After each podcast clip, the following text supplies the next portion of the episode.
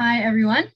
Welcome to the last session of um, Rabbi Silber's series on the uh, Torah and Haftorah readings for Rosh Hashanah and Yom Kippur. Um, it's our last session. We're going to be talking about the Haftarah of Rosh Hashanah.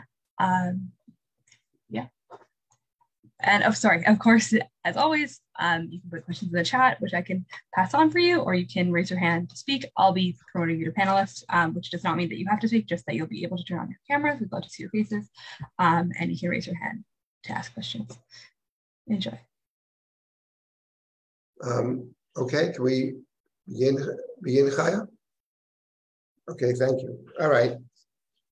So let's begin with Rosh Hashanah. As we've uh, pointed out, the the Torah readings for Rosh Hashanah say nothing about Rosh Hashanah. Let's begin with that. And because in point of fact, the Torah itself says virtually nothing about Rosh Hashanah. So um, Rosh Hashanah is one line in the book of Vayikra, another line or two in the book of Bamidbar. And that's it. It's never actually referenced again. Um, so Rosh Hashanah is a day that is open to, I say, to uh, rabbinic interpretation. And it's a day that is fashioned by, uh, by the rabbinic mind and by the rabbinic tradition. Neither Torah reading, neither the first day Rosh Hashanah nor the second day, two adjoining chapters in the book of Bereshit, chapters 21 and 22, mention, of course, anything about Rosh Hashanah. So that we discussed already, the Torah readings of, of Rosh Hashanah. And what I'd like to do is to talk a bit about the Haftarot. We'll start with Rosh Hashanah and we see how far we get. Um, so first, there's a point in general about the Haftarot. Um, the Haftarot, all of them without exception, are taken from the prophetic writings, all of them. There are no Haftarot from what's called the Ketuvim. Ketuvim being things like Book of Nehemiah, Daniel, Ezra, those books, uh, there are no Haftarot, the, the Megillot as well. All the Haftarot are from the prophetic writings. What's interesting, by the way, just uh, in passing, that I had the opportunity to listen to, uh, I've listened to a few of the classes that were offering in Elul. Um, and I was listening to Dr. Gaffney's class, and he asked the question about the davening on Rosh Hashanah.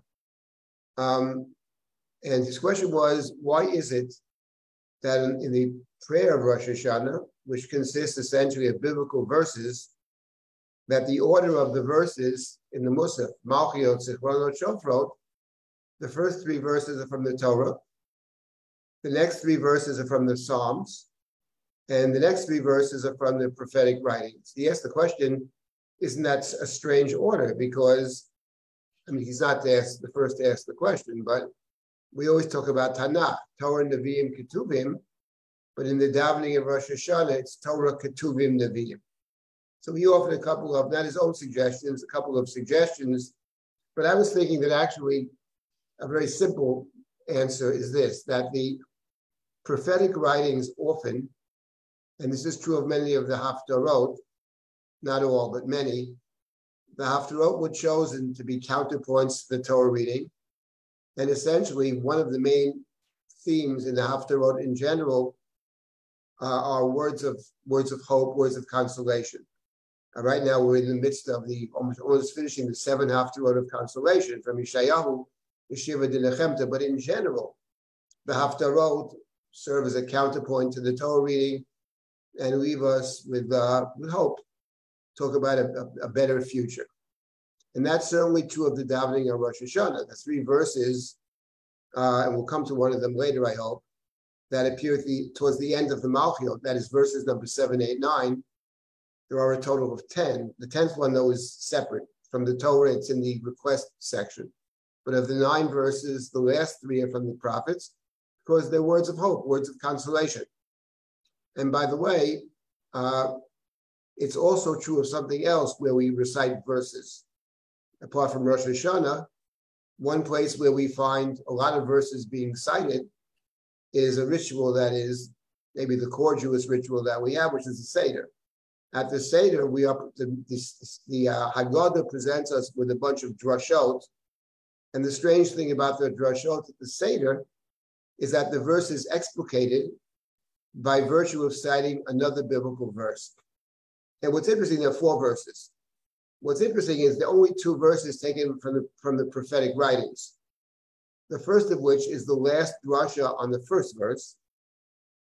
And the last one is the last drasha of the fourth verse.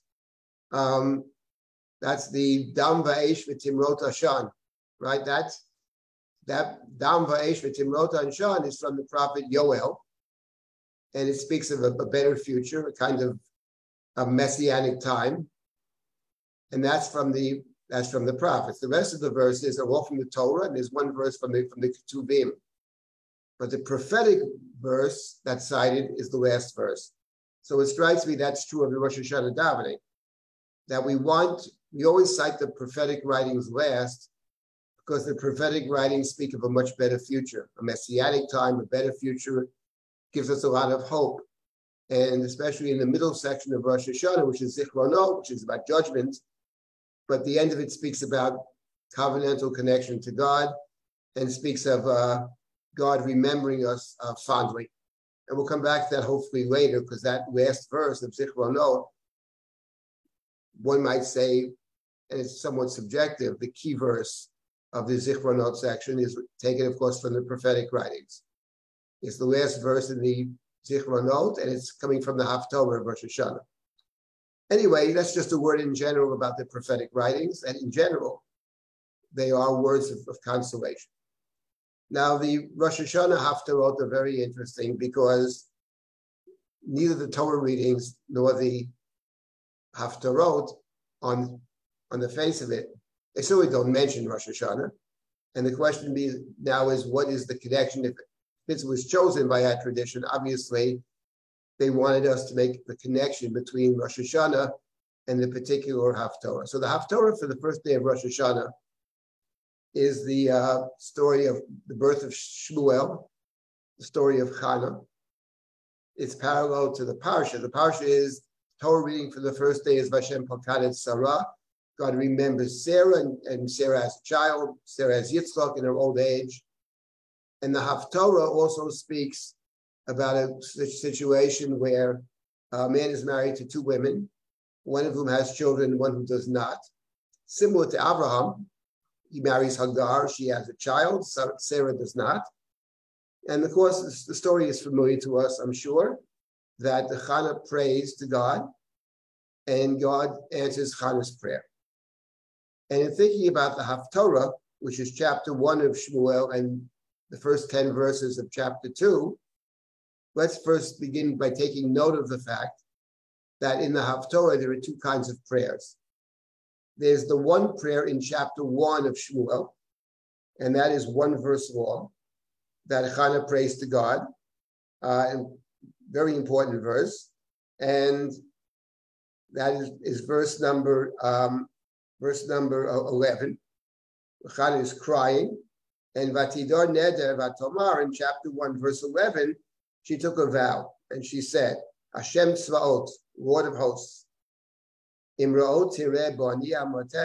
look at the uh, the uh, affliction, I would say, the affliction of your servant. Anguish, maybe. What? Anguish, maybe. Anguish, affliction, right? Same along those lines, right? Anguish or affliction, they're both good. Uzachartani, and remember me. Do not forget me and give your maidservant Zerah Anoshim a child.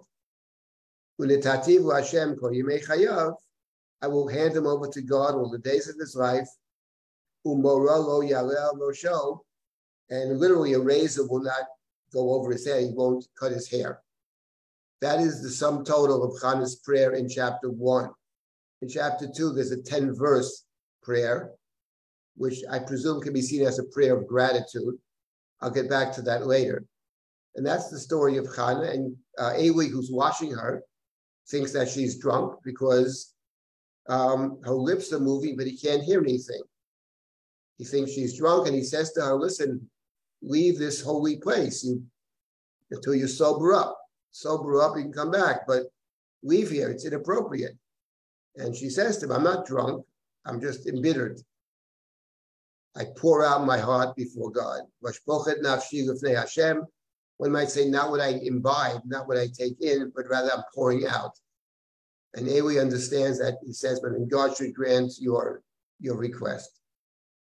So the question is, for our purposes, not to explore the whole story of Hannah in the book, first chapter of the book of Shmuel, but our task is to see what connections we can find between the story of Hannah's prayer and the birth of Shmuel, prayers and the birth of Shmuel, and the day of Rosh Hashanah as it is understood, or one might even say constructed by the rabbinic tradition.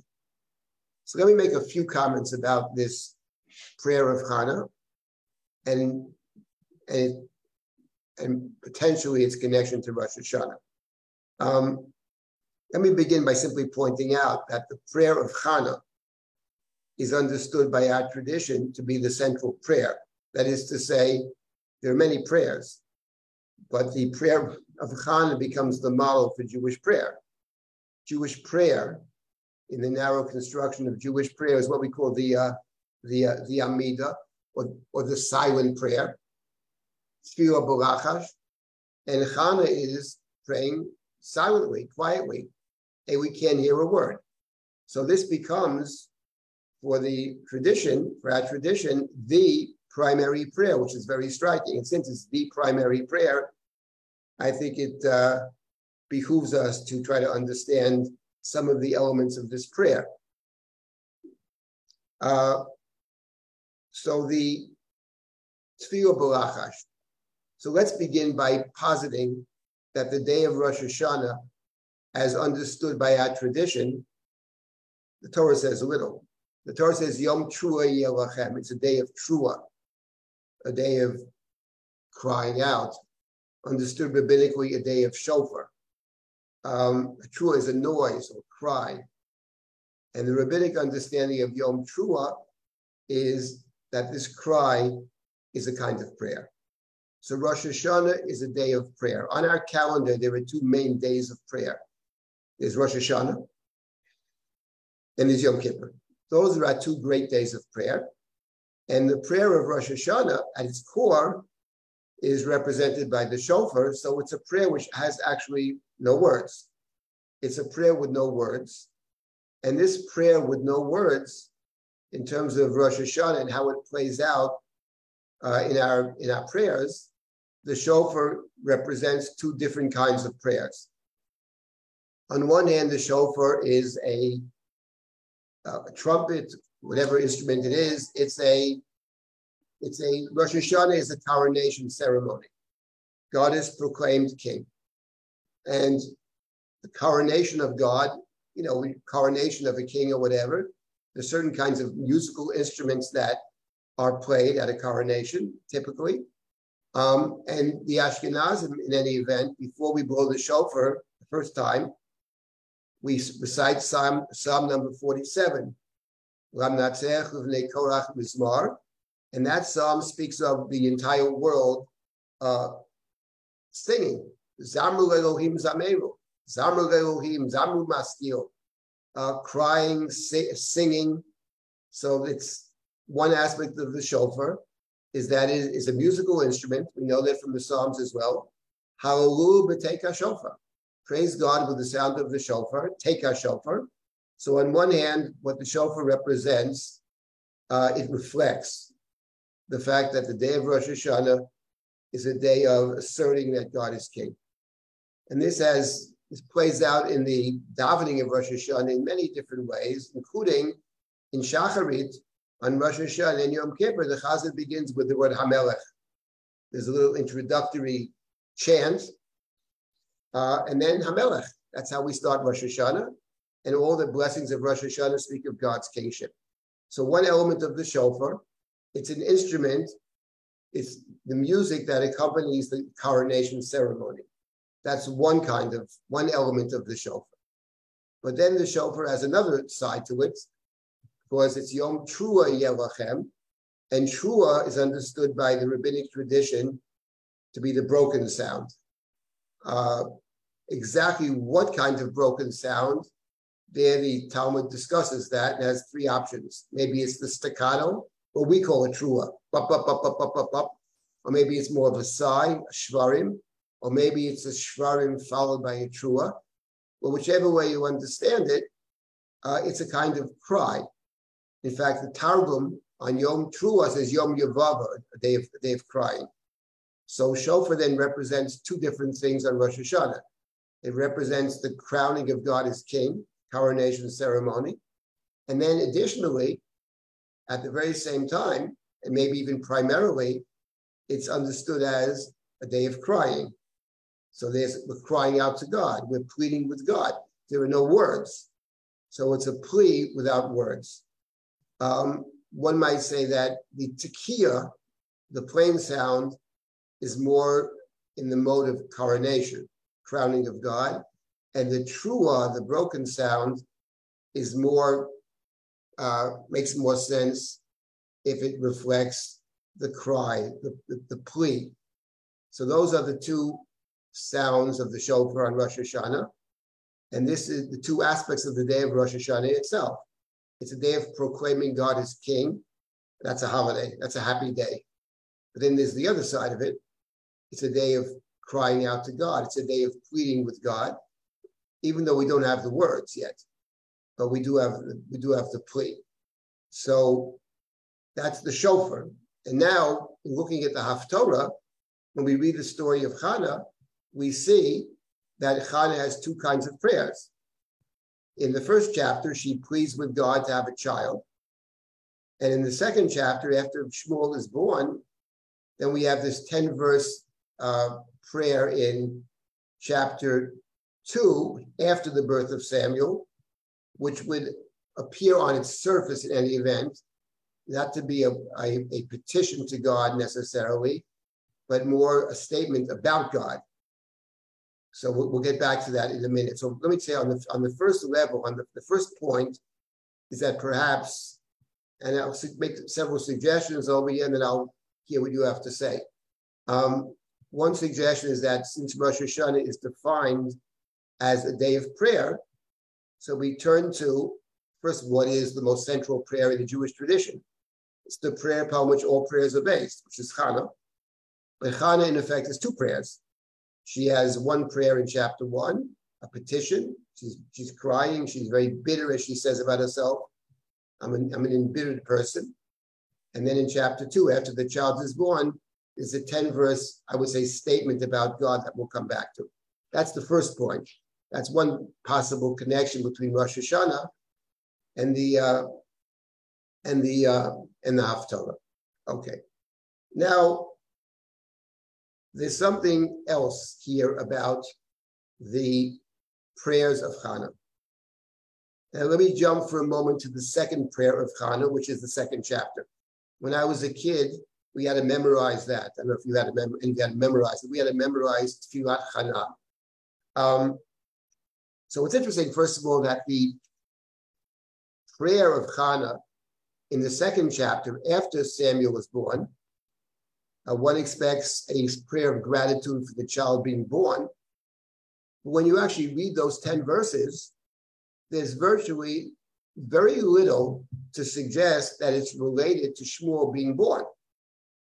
There's one half line there about the barren woman having children. Outside of that, none of these verses appear to be remotely connected to uh, the birth of this child, to God answering her, her prayer.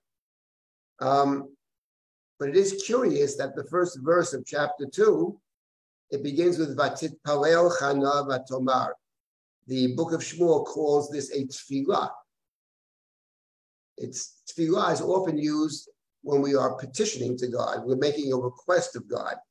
So it sounds like this prayer of thanksgiving, one could say, is not simply a prayer of thanksgiving, but there's some kind of petition here as well. So let me just reflect for a moment about what the petition is in chapter two. Now we have to remember that this 10 verse prayer of Hannah is the beginning of the book of Shmuel. And even though it appears to have little relationship to Hannah having a child, Many years ago, I was speaking someplace or other, and someone said to me, um, listen, um, everybody knows that this prayer could not possibly have been written for a woman who has a child. It was obviously written for some other occasion.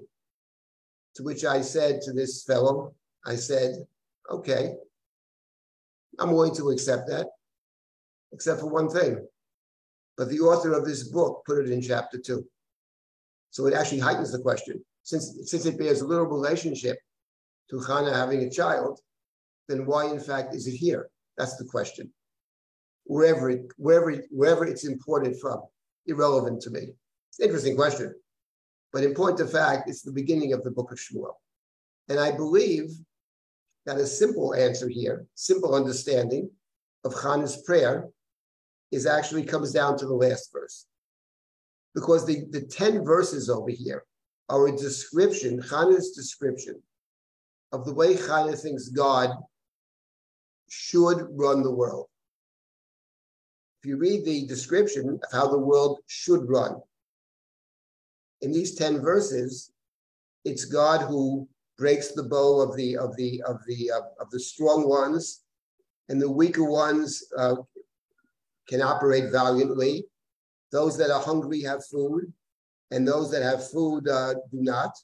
Uh, those who had many children become bereft, and those that had no children give birth.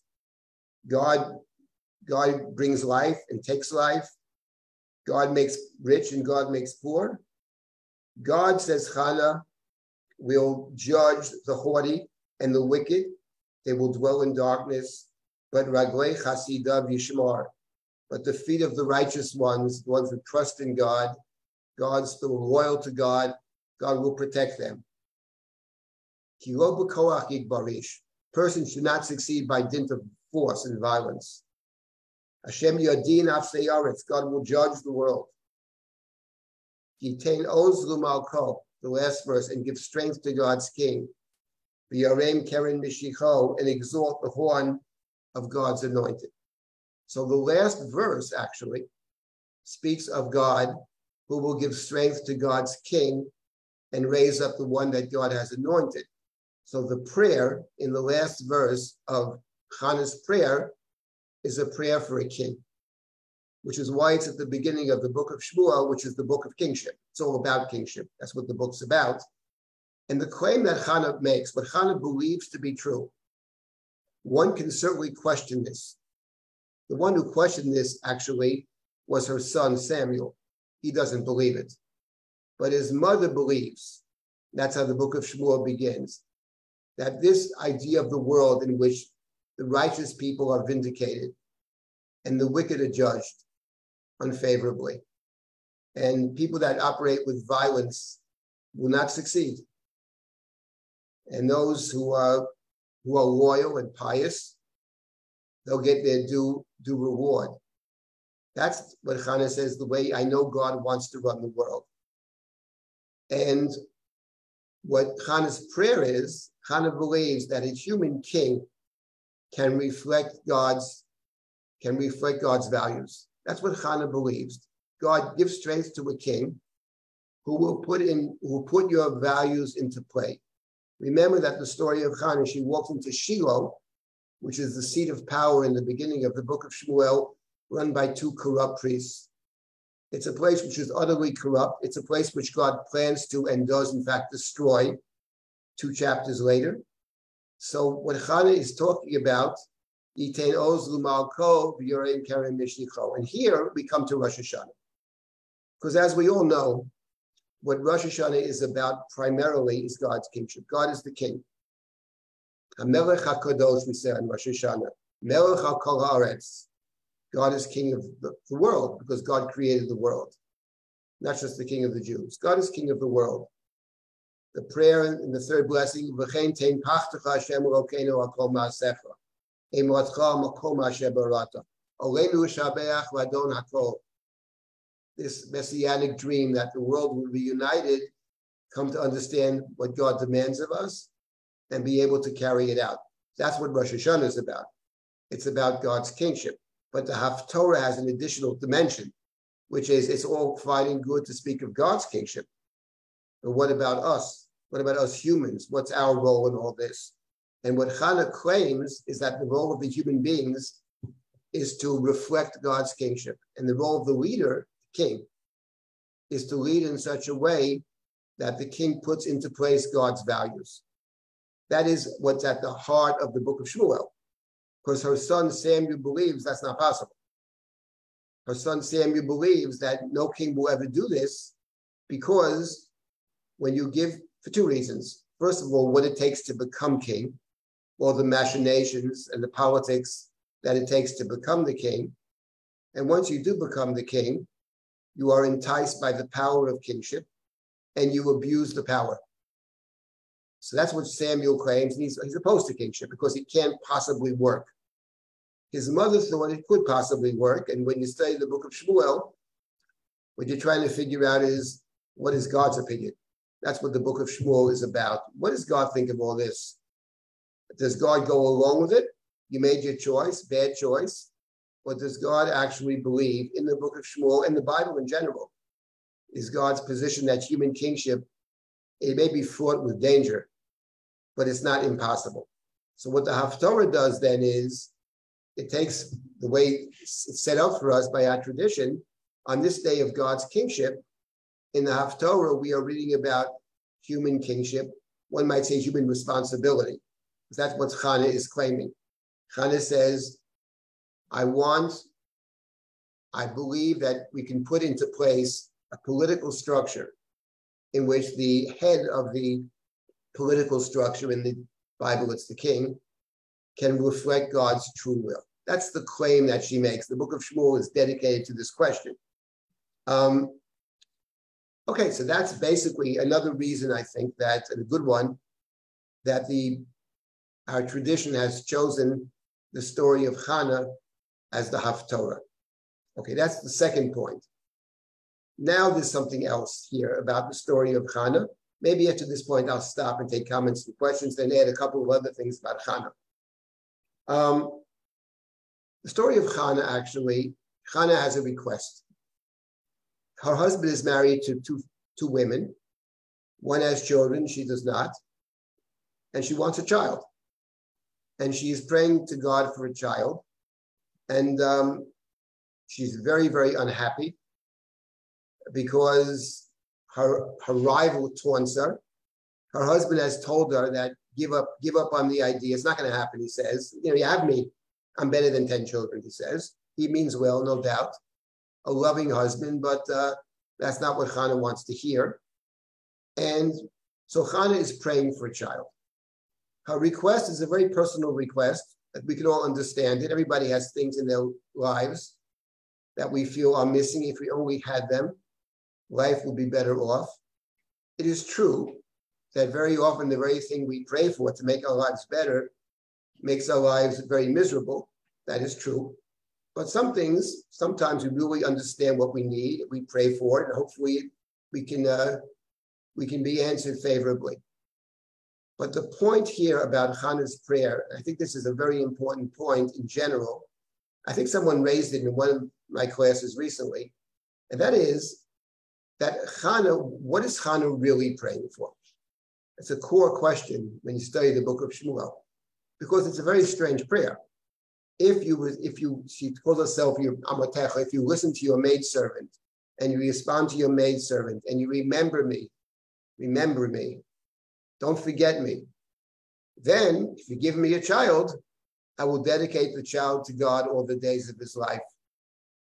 So actually, what Hannah does is, after she nurses him, fully nurses him, she gives him over. She hands him over to Shiloh, hands him over to the high priest to serve God under the uh, mentorship of Eli, the high priest. So it's a rather peculiar prayer. If you give me a child, I will give the child back to you. So, what is that actually about? And it strikes me what it's about is this that in the story of Hannah, and maybe this is one of the reasons that our tradition has chosen Hannah's story as the core prayer. What you have over here is, on one hand, she prays for herself. She wants a child. But actually, that's not the, the primary reason I think she wants a child. She wants a child because she believes that if you give me this child, and I will teach the child and educate the child and train this child, that this child will be able to effect uh, in society a change for the good. Not that her child will become the king. She doesn't expect her child to become the king. It's clear that her child will not be the king. Because what she says is, if you give me the child, I will dedicate the child to God, and no razor shall cut his hair. So that reminds us of the Nazir. The Nazir and the king are actually completely opposites, diametrically opposed to each other. The king is the ultimate insider. The Nazir is the ultimate outsider. But the point of the Nazir, like the prophet, is another outsider. But in, in point of fact, her child will be instrumental in setting up a better political system. Samuel is the anointer of both kings. He's the anoints Saul and he anoints David. He happens to be opposed to kingship, which is part of the makes the book particularly interesting. But my point is a different point, which is that there are personal prayers and there are prayers for the community. Hannah walks into Shiloh and she understands something is very wrong here. And she's praying to God to allow her to be in a vehicle to change to change her world. She can't do it herself. This woman is not going to change it herself, but she can train the person who's going to do it. If you give me this child, then this child will be able to change the world. And in fact, those who study the book of Shmuel, of course, know that the character of Shmuel in the book of Shmuel is based upon Moshe. What she's really asking for is we need another Moses. We need a Moses to take us out of Egypt because we're in a spiritual Egypt, not a, not, not a geographic Egypt.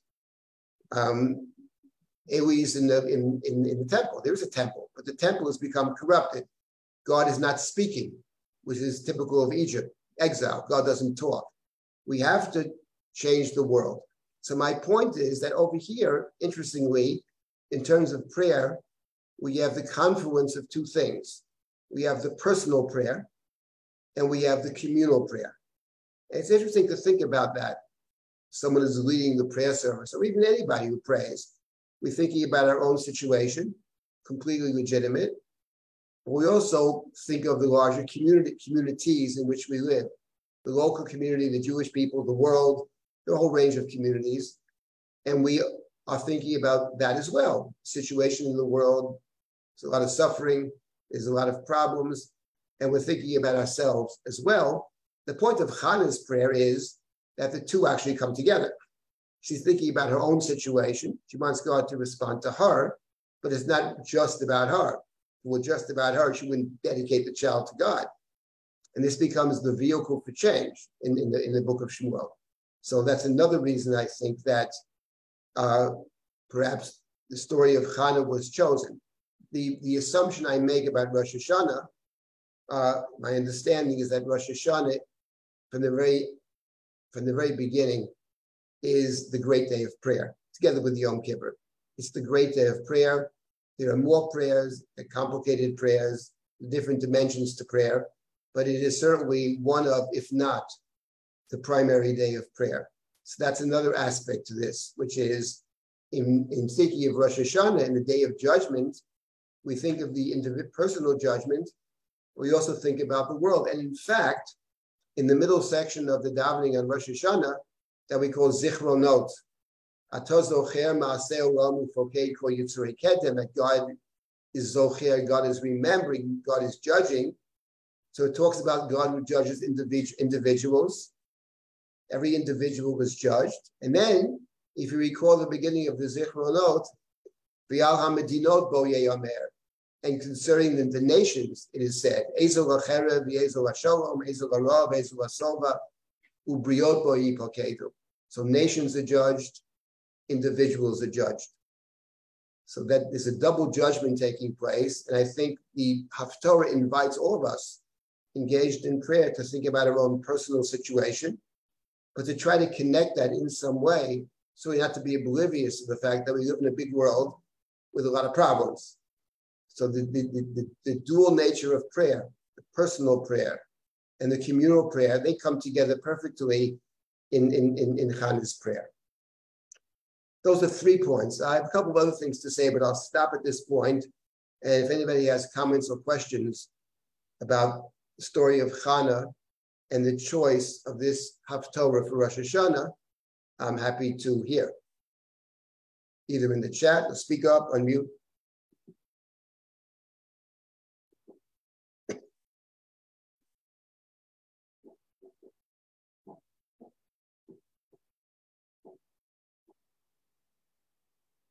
Chai, is there anybody who uh, you have on the, wants to say something? Uh, there are no written questions in the chat, but we have a raised hand. Go ahead. Yes. Shalom. Thank you so much. Can you um, elaborate on why you feel Rosh Hashanah is the great day of prayer in opposition, perhaps, to Yom Kippur? No, not in opposition to Yom Kippur. I would put those two days on the same plane. Uh. Uh, they're, they're, different. Yom Kippur is a day about the human being, our potential, our transformation, and Rosh Hashanah is more focused on God. Um, Chana's prayer is about the way the world should be. It's about God's kingship. God, the way God wants the world to, to, to, to run, and the human human responsibility to see that God's will is carried out. That I think is Rosh Hashanah. But I certainly, just from a experiential standpoint, I think we all, I mean, the two great prayer days, you know, in, you stand in prayer on Yom Kippur pretty much all day, depending where you go, and Rosh Hashanah, just the, it's a, so longer, it's, it's a more, it's just a very intense day of prayer, there's no question. So my point is that I think it's really set up that way. You see on Rosh Hashanah, it's, there are more blessings, and it comes down to the shofar as understood, you know, the way the rabbis understood the shofar, that it's not simply a, a, an announcement that today is Rosh Chodesh of the seventh month, which it certainly is in the Chumash, but that carries with it all kinds of other pieces. So I would say that from an experiential standpoint, I think that's clear. And I think even looking at the, the, the text, Yom Kippur is certainly that way. It's five different services, all very different from each other. Um, and really, the idea of Yom Kippur is a day in which we you know, typically, I think if we think about our own lives and think about how things are going or not going well, we try to correct it. Um, we should try to correct it, but we don't actually sit down. Most of us probably don't sit down every day and think, let me see how I messed up today or what's going wrong. And Yom Kippur, we're actually invited to be to think in those terms, to actually proactively think about what is wrong not just if something happens to hit me that I'm not that I'm making a mistake or whatever, but to really to go into the depth of our own being. And I would also add that in the confession of Yom Kippur, which is very striking, and there are many confessions, but the long confession of Yom Kippur, the Al at the end of it, we, we talk about the various sins we have committed, those that are capital offenses, those that, those that are, you know, flagellation, those that are Isra'aseh, those that are Ravi, all different types. And then we say those that are known to us and those that are not known to us. As it is written, Hanistarot Hashem Elokeinu, this week's Torah reading. The hidden things are to God. In other words, the idea that you plumb your own depths, even the things that, that require forgiveness for things we don't know that we did, which means the, the, the davening invites us to think, think in these terms, to think about what, the, what in fact have I done wrong? We think about that. Even though something I don't know, I'm responsible for things I don't know I did wrong, which is pretty you know, frightening thought. So I think it's pretty clear that Rosh Hashanah and Yom Kippur are the two great days of prayer in it, but they're very different from each other. Clearly, they're radically different days. Um, okay, thank you for that question um, and, and clarification. Um, let me just say one other thing about Chana's prayer, which I think is relevant to Rosh Hashanah and Yom Kippur. And there's something about this prayer. The prayer is one verse long, and it begins with the words "Vatidar Neder." She she took a vow. The form of Chana's prayer is a vow.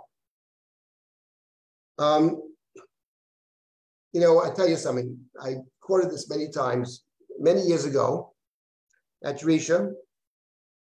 Uh, so I invited all kinds of people came to Drisha and speak. So I invited a rabbi named Rolly Matalon, rabbi of BJ in New York City. and he has very interesting, he thinks a lot about prayer. His synagogue, say not an Orthodox synagogue, the synagogue has a lot of music. Um, and the the uh, topic was music, actually. So at the end, of, after he spoke, I asked the question because I wanted to hear how he would formulate a response. And I said, I know in your synagogue you have uh, all kinds of music going on. What is the place of music in your service? Is it is it is it the central thing? By the way, having said that, you should know that Drisha just came out with podcasts with instrumentals on Rosh Hashanah and Yom Kippur, which is uh, I think in, on uh, YouTube, Drisha, Facebook, Spotify. I would urge you to listen to it. I think it's very interesting. Um, so Rolly said, no, no, I love music. It, it, it enhances the service, there's no question. But the end of the day, davening is about commitment. We commit with words, not with music. I like that formulation. And that's what you have over here. Chana is asking something of God, and she understands that if you're requesting something, then it's incumbent to also commit to something. There's no free ride. Covenants are, are, are two sided.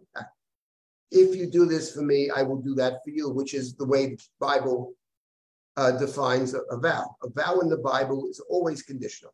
If you do this for me, I will do that. If you grant me the child, I will dedicate the child to God's service. That's the neder. And that's what I think lies at the core of, of, of, prayer. And it is interesting in this respect that we begin Yom Kippur service even before Yom Kippur. We begin Yom Kippur with Kol Nidre. And what Kol Nidre is, is a ceremonial, and the court ceremonial, and those, those vows that we thought we could take. We, we made commitments we thought we could keep, and it turns out we were not capable of keeping those commitments. Something came up, we hadn't foreseen it, etc. And the way I thought about Kol Nidre is it's not actually intended, in my view. Others may disagree with this, but I don't think it's intended to um, to warn us about taking vows or about making commitments. My understanding is it's exactly the opposite. What we're saying, Kol Nidre, is we're starting the year. We want to we want to recommit ourselves to living better this year, and we're going to make all kinds of resolutions and commitments. And don't be afraid to make those commitments because of the fear that you won't be able to do it. If you really can't do it, there's a way out. But what's important as we start Yom Kippur and talk about repentance, what's important is that we understand that these commitments are essential. So on the great day of prayer, which is Yom Kippur, together with Rosh Hashanah, we begin by, in a sense, making the statement that there are there, there are ways out.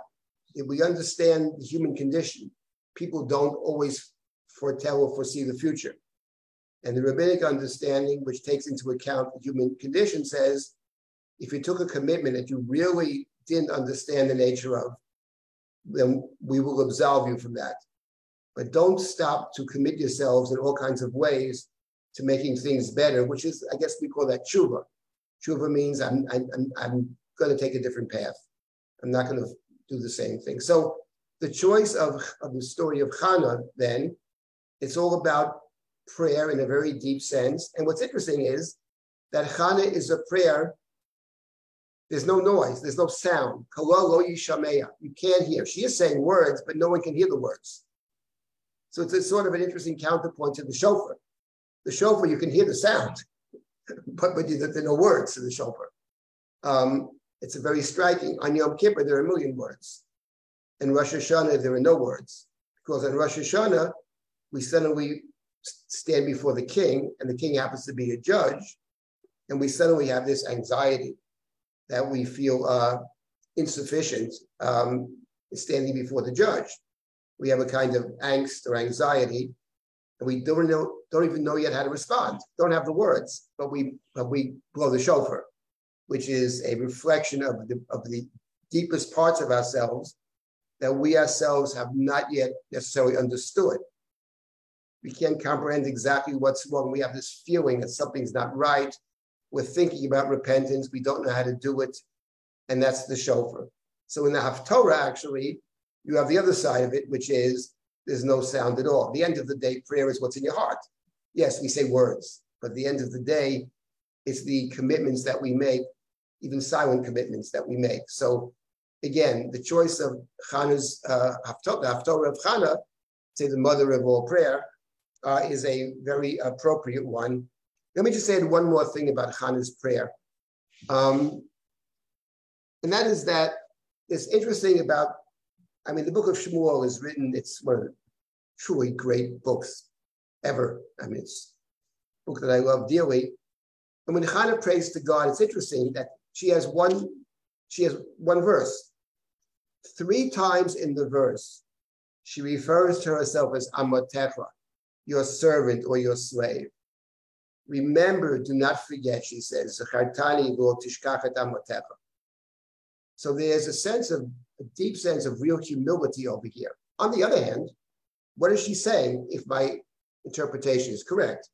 What she's saying is, if you give me the opportunity, I will change the world. Now, let me put it this way she's standing inside the temple. She's standing inside this temple, Shiloh. She looks around. She says, God, I'm standing inside your Mishkan. It is utterly and totally corrupt. And the Mishkan is the story, the end of the book of the end of the book of Shemot, the end of Exodus. We left Egypt. Moshe took us out of Egypt, and there's the we build this Mishkan. I'm standing in Moses' Mishkan, and you gave all the instructions. It's utterly corrupt. It is God, in all due respect, a failure. But you know what? If you give me the opportunity, give me a Moses, and I will train that Moses and we'll build a Mishkan that actually makes some sense, that actually could work, which in point of fact is the last chapter of the book of Shmuel, the story of Goren Aravna. It's the last chapter. What chutzpah. The, the Gemara actually picks up on this from another perspective. Chana hiticha devarim klape mala. Chana was, was, had a lot of nerve, threw things up to heaven. And that's what prayer is actually about. It's actually about, on one hand, it's chutzpah. You're telling God what, what, what you need. You're demanding. Okay, you're demanding in a sweet way, but what do you mean? I need, I need this, I need this, I need this, I need that. On the other hand, there's got to be a recognition who are we to ask in the first place? As Avram said, so prayer is these two elements. It reminds me of a poem that the Ashkenazim say one time in the year. The Sephardim say it every Shabbos but the Ashkenazim say it one time in the year. It's called Aderes V'Yamuna. There are many nigunim. We have on the podcast two very good nigunim for Aderes V'Yamuna. There are plenty of them. And one of the lines in Aderes V'Yamuna that I like very much, it describes God's attributes. Chai Olamim, God is called. You know, it started, Drisha started yeshiva in Israel. Yeshiva, women learn in this yeshiva in Israel. It's an actual yeshiva, not an ulpana, not a beit midrash. It's yeshiva, like yeshiva Har Etzion, real yeshiva. If you go to Israel, you should visit this place. And I was thinking of calling the yeshiva Ozva Nava. I like that because that's what it is. On one hand, it's breaking a new path. It's something new, and you need to have a certain amount of confidence that you can actually do something. At the same time, we always need another. We need the humility to understand how much do we really know? How much can we really do? That's Oz V'Yanava. And that's what prayer is actually, that's Chana's prayer. Chane Ticha Dvarim Mala. And three times she calls herself Amatecha. So she's well aware of her limitations. Who am I? She says. On the other hand, what I'm seeing is, I'm, I'm seeing the world the way I see it with my eyes. I'm standing in, in your temple, which is no good. It's run by the corrupt priests. We got to go a different path when you give me a chance to do it, and I'll do it right. That's Chana's prayer. And that's something to think about on Rosh Hashanah and Yom Kippur. The, the human stance when we enter into prayer, to think about what we're capable of, at the same time to recognize our, our, our severe limitations, of course. So come, there's more to say. I'll stop at this point with Chana's, with the Haftorah of Chana. But my point is that all these elements of prayer are present in the story of Chana both the stance of one who prays, both what prayer is about, the idea of imagining a different world. The world is like this. It doesn't have to be this way. It can be different. That's what Chana's thinking is. I, I imagine a different world. To be able to imagine a different world, to be able to step out of our own reality and to imagine that things could be better and different, which is not easy to do. So, therefore, I think for all these reasons, our tradition has chosen the story of Chana uh, on the uh, first day of Rosh Hashanah. Okay, now let me uh, let me let me continue with. Let's get to the second day of Rosh Hashanah. Yes, please speak up. Yes, someone wants to talk there. Okay, I thought I saw someone raise. Go ahead. No, yes, I just had to unmute. Go ahead. Um, now, when you were talking about Nidarim, um, it, it just struck me that maybe there's a parallel to Vayidar Yaakov Neder Lemor, when Yaakov makes a Neder. And he also, he, he wants something from Hashem, but he's also willing to give back. He's, he's willing to make a, a to build a Beit Elohim and to give, give back Aser to Ta'asrenulach, Aser Asrenulach, to give God back however you understand it. Every biblical tenth or letter is the twentieth. same. They're always conditional. They're always, if you give me X, I'll give back. I would say the instinct in prayer is that way. If you're asking somebody for something, you're asking God for something. Not that I deserve it, but I'm asking you to help me out. Isn't it a normal human response? If somebody does something for you, you want to, you want to, you want to repay it, you want to give back. To me, that's comes that's that's what it means to be a human being. How can you, right? Someone's giving you a gift. When you want to pay it back in some way, do something, commit to something. It's, to me, it's obvious. I don't know, but but they're all that way. That is the definition of neder in the Bible. The, the, the mm-hmm. Talmud has a different definition of neder versus mm-hmm. shua, but in the in, in the Tanakh, it's certainly that way. I mean, even Yiftach's wrong-headed neder. It's the same thing. If you let me win the war, I will sacrifice the first thing that comes out of my house. Okay, it was a stupid neder, but it's but it's but but that's what a neder is. I don't mean it's stupid. I mean it's if you do something for me, I will, of course, I'll do something back. I, I want to do something back. I want to repay it. I don't want something for nothing. I understand that everything, every time I'm given something, it, it involves a, a counter commitment, of course. To me, that's obvious. And but they're all that way. And you mentioned Yaakov's Neder. If we had another couple of hours, we would talk about that because Yaakov, and I've spoken about in the past a little bit, but that story of Yaakov is also central to Rosh Hashanah for, for other reasons, but but time won't allow to go into that now. Let me just um, let me just talk briefly about the second day of Rosh Hashanah. It is interesting to note, by the way, that whereas on Rosh Hashanah, if we had to pick out one person in the davening, the central figure in the Rosh Hashanah davening, if you ask me, it will be our patriarch Abraham. Story Abraham Avinu, who was central to the um, middle blessing to Zichronot. We ask God to remember the Akedah. Remember the way Abraham was able to overcome his basic nature of, of, of being gracious and kind, to do your bidding. So too you should overcome your basic nature, God, which is to be truthful. God's seal is truth. But God should employ mercies to overcome God's basic nature of emet. It's God's basic quality in the davening. God's seal is truth. Um, so he's the basic person, I would say. If you had to pick out one person who's the hero of, your, of Rosh Hashanah, I would pick out Abraham. But what's interesting is when you come to the Torah, Torah and the Haftorah readings, it's not Abraham. It's the first day, it's Sarah. She's, a, she's the main Torah reading. The Haftorah for the first day is Chana. And the Haftorah for the second day is, uh, is our patriarch Rachel. Rachel Mavaka al is the reading of the Haftorah for day number two. So let me just say something about our mother Rachel in the Haftorah from Yirmiyahu. The book of Yirmiyahu doesn't have that many chapters, which are chapters of consolation. There are pretty few in about a 50, I think it's 52 chapter book. There are a few chapters of consolation.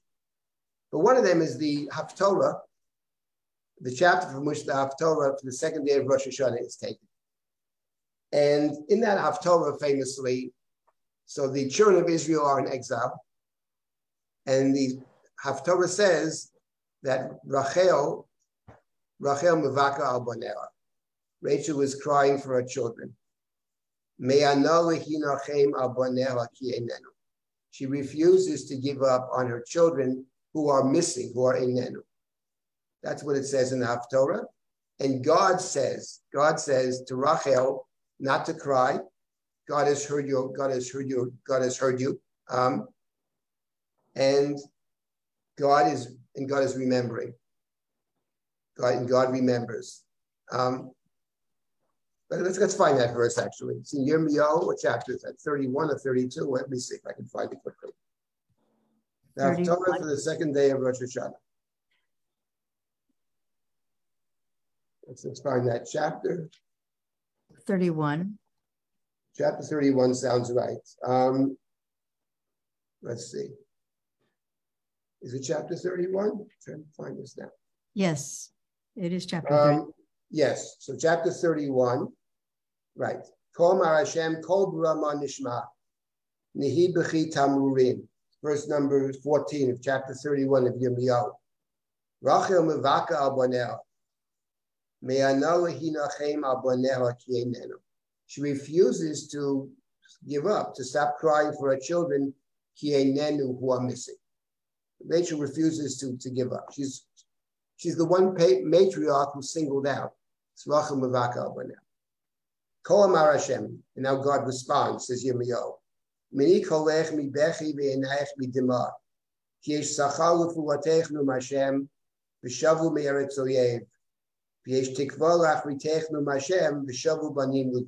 God says to Rachel, stop crying. Stop crying. There is a reward for your actions. Your children will return from the lands of the enemies. There's hope for the future. And then the Haftorah ends with the following. Shamor Shamati Ephraim mitnoded. God says, I hear Ephraim. I hear Ephraim say we translate bemoaning, bemoaning himself. Ephraim is bemoaning himself. Um, Hashiveni v'yashuv, but bring me back and I shall, shall, return, for you are my God.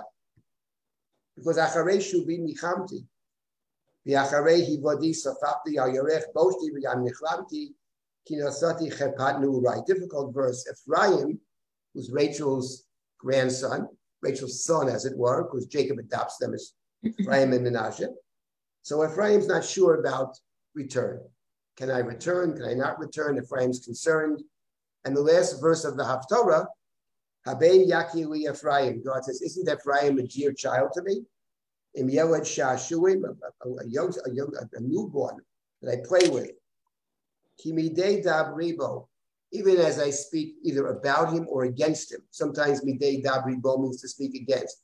Even if I condemn, even when I speak against him, Zachores Karenuon. I always remember him. Alkain Homu Me'ailo. And my uh, my inward parts are moved for him.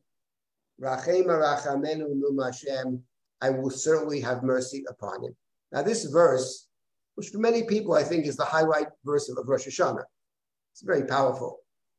And if you remember the service of Rosh Hashanah, in the middle section we call Zichronot, so we have different verses. We have verses from the Torah, we have verses from the writings, and verses from the prophets. And there's three verses from the prophets, verses of consolation. Um,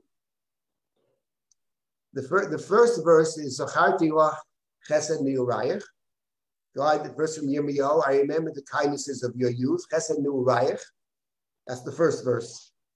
I remember that you followed me into the desert, says God haven't forgotten that when you were a youngster, a nar, a young person. And the next verse is, um, another verse. I'll remember the covenant I made in the time of Nurayach in your youth, and I will establish a covenant with you.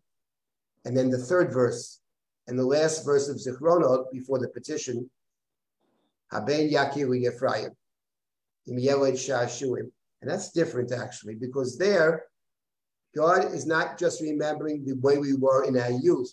Maybe we were teenagers, maybe we were 10, 12, or 15, or 17. But God is remembering something else. The Yeled Shashuim, the little, the newborn, the little plaything. Rachema Rachamenu. And the point is, it speaks to a relationship that's very, very deep Um, and it's part of the way we see the covenant. The covenant's a long-term relationship. It has its ups and downs. But fundamentally, we ask God to see us as, as, as little innocent children before we grew up and developed all kinds of other habits. Not even the way we were as, as teenagers or as nar, but the way we were Yeled Shashuin. Yeled from Yolu, the, the newborn, as it were, a baby. Remember us. And this is the, the last verse of the Zichronot section before the petition and this is how we intend to overcome the judgment, because God is judging us. But we ask God to judge us not as a, as a, as a neutral person would judge us. We ask God to see us in terms of a relationship, which is very complex. At the core of it, it's covenantal. The blessing is Zocher Abrit. We see ourselves as the children of Abraham, Isaac, and Jacob. We see ourselves as the children of our mother Rachel who has not given up on us. It's interesting, and I just conclude with the following drush. I said this many years ago. It's interesting that Yirmiyahu singles out Rachel.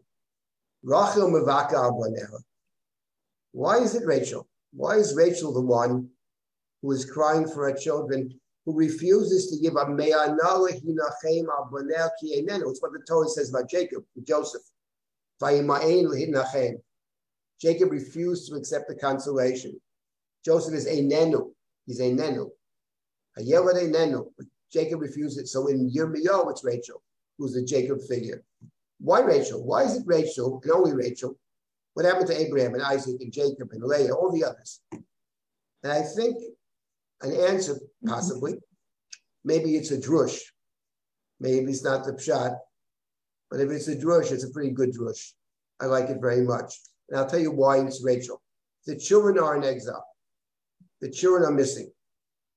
The children are not home. God, I'll bring them home someday, but they're not home. Who can understand what it means to be in exile? Who can understand what it means not to have a place in this world? The people who really understand it best are the people that have no place. We have seven patriarchs and matriarchs. We have three avot and four imahot. Six of them have a place. Six are buried in Marata Machpelah. Six they find in Hebron. We have the address. Where is Rachel? Meitor Rachel Baderech. Somewhere on Derech, the path to Ephrat. In the book of Samuel, it's Tzeltzach. In the it's called Brahma Nishma. Someplace. Where is she? Nobody knows. So Rachel is a person, she dies on the, Rachel is the the woman who has no place. Only the one who has no place can really understand what it means not to have a place. What does it mean to come to a country and have no place? does it mean to leave your home due to terrible circumstance and try to find a new place, to live among strangers, to be seen as an adversary. What does that mean? Who can understand such a thing? The one who has no place understands it very well. And that's our matriarch Rachel it's certainly the case that when you read the Chumash, I wouldn't say she's the most ethical of the Avot and Imahot that we have. I think the ethics sometimes border on the dubious. Even the even our rabbinic tradition understood it. Doesn't matter. We still love her the most. She's our favorite for a very simple reason, because she loves us the most, and that's the way it works. So Rachel Mavaka Abonera, she never gives up on us, even when everybody else does. Our mother Rachel never gives up. So we ask God on Rosh Hashanah, don't give up on us. Don't give up on us. Try to see us in a favorable light, even as you judge us. Remember that we're part of a covenant, and we see ourselves as the children of the patriarchs and the matriarchs. So that perhaps is the reason for the choice of the uh, Haftorah, the second day Rosh Hashanah.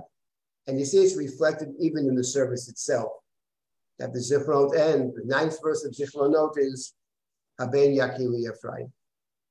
I guess I'll stop at this point. If anybody has a comment, uh, again, I would advise everybody to. We have many good classes still, few still left, and in Elul, and um, we have the podcast, which you can get in Drisha Facebook or YouTube, Spotify. I think uh, I think you'll find it very interesting. Um, are any comments or questions now? Uh, we have a question from Sarah. Yes. Sarah. If I may, uh, again, thank you so much, Rabbi Silber. Um, can you comment on the idea that um, if Hannah is saying, give me the chance and I will help change the world for the better, do you think there's any relationship between that and the fact that she has to, so to speak, stand up to her husband and promote what she really wants? And then she has to stand up again to Eli and say, no, I'm not drunk, but this is what I really want. Does it, is there an implication that you really have to work hard if you're have, if you want to change the world? And I have one other quick question after that. That is certainly the implication, not the implication, I would say certainly the case that as far as that tradition is concerned, of course, Hannah is surrounded by, by very good people. Her husband is a loving husband. He means well. Sometimes those are the most difficult people to live with. Means well, but he doesn't really understand her. He doesn't understand what she wants. She just doesn't want it. She wants, she, she sees what no one else can see. And that's another important point about prayer. Why is it that Hannah can see what you read the story? Obviously, Shiloh was utterly corrupt. Hophni and Pinchas are terrible people. They're ripping off God, they're ripping off the people, they're abusing the women. They're awful. And God hates them and God destroys them. But Eli, uh, but Elkanah goes periodically to Shiloh to bring his sacrifices, seems to be very involved in it, big supporter of the temple. But the point is that that's the theme of the book of Shmuel. The, one of the core ideas of the book of Shmuel, it's what I write about in my book written in Hebrew, Malchut Adam, that what allows people, the people on the margins of the people who see. And no one is more on the margin than this childless woman. She's utterly on the margins, and uh, and even the people around her have no understanding of her. Not her husband, and not Eli, who's a very sweet man, but he has no clue what she's about and then she, you're utterly and totally alone, and then she turns to God. Rabbi Soloveitchik, when he talked about the story, what he emphasized actually, and I think it is in the story, I don't think it's the center of it. What I what is at the center is what in my view is what I said today. But he talked about a different aspect of prayer, which is dependency. The idea of prayer is you turn to God when you come to realize that only God can help you. That no one's gonna, you know how hard it is to understand the other person? We don't understand ourselves or the other person. So the fact is, she turns to God after her husband says, Listen, forget about the children business. I'm, I'm as good as 10 children. That's when she turns to God and she says, in effect, oh, only you really understand what I want. No one else gets it, you know? But I think the idea of being able to, to see to see the world as it is, to see all its failings, is has to do with being being disconnected from the world in a certain sense because if you're invested in the world, we're never going to see it as it, as it is because we don't want to see it as it is. We have too much at stake. Only someone who has nothing at stake, such as Hannah, can actually see the truth. And then the question becomes in prayer how can one separate oneself? Is it possible, actually, to separate oneself from all those connections that we have in this world, which move us towards wanting to keep things the way they are? I don't want to change it. Because if I change it, I might lose this, I might lose that. My boss will like it, my parents will like it, my grandparents will like it, my community won't like it. A hundred reasons. Um, how, do you, how does one separate oneself from all of those uh, factors that prevent us from seeing the truth so that we can actually speak the truth? I think that's one of the great challenges of prayer. In the case of Hannah, it's not that difficult, but the book of Shmuel is about kingship, and there's someone who was completely vested in, in, in, in, the, in, the, in the society because the king is the strongest person in society. So the king doesn't want to change anything. The king's very happy with, with the way it is.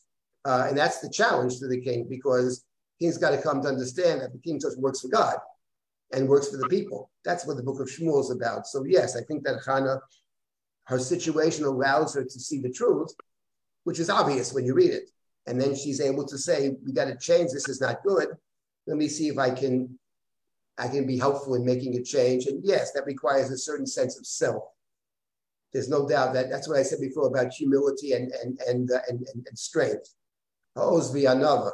That prayer means I believe I can make a difference in the world, in my world, in the whole world, in my life, in my family, in people around me.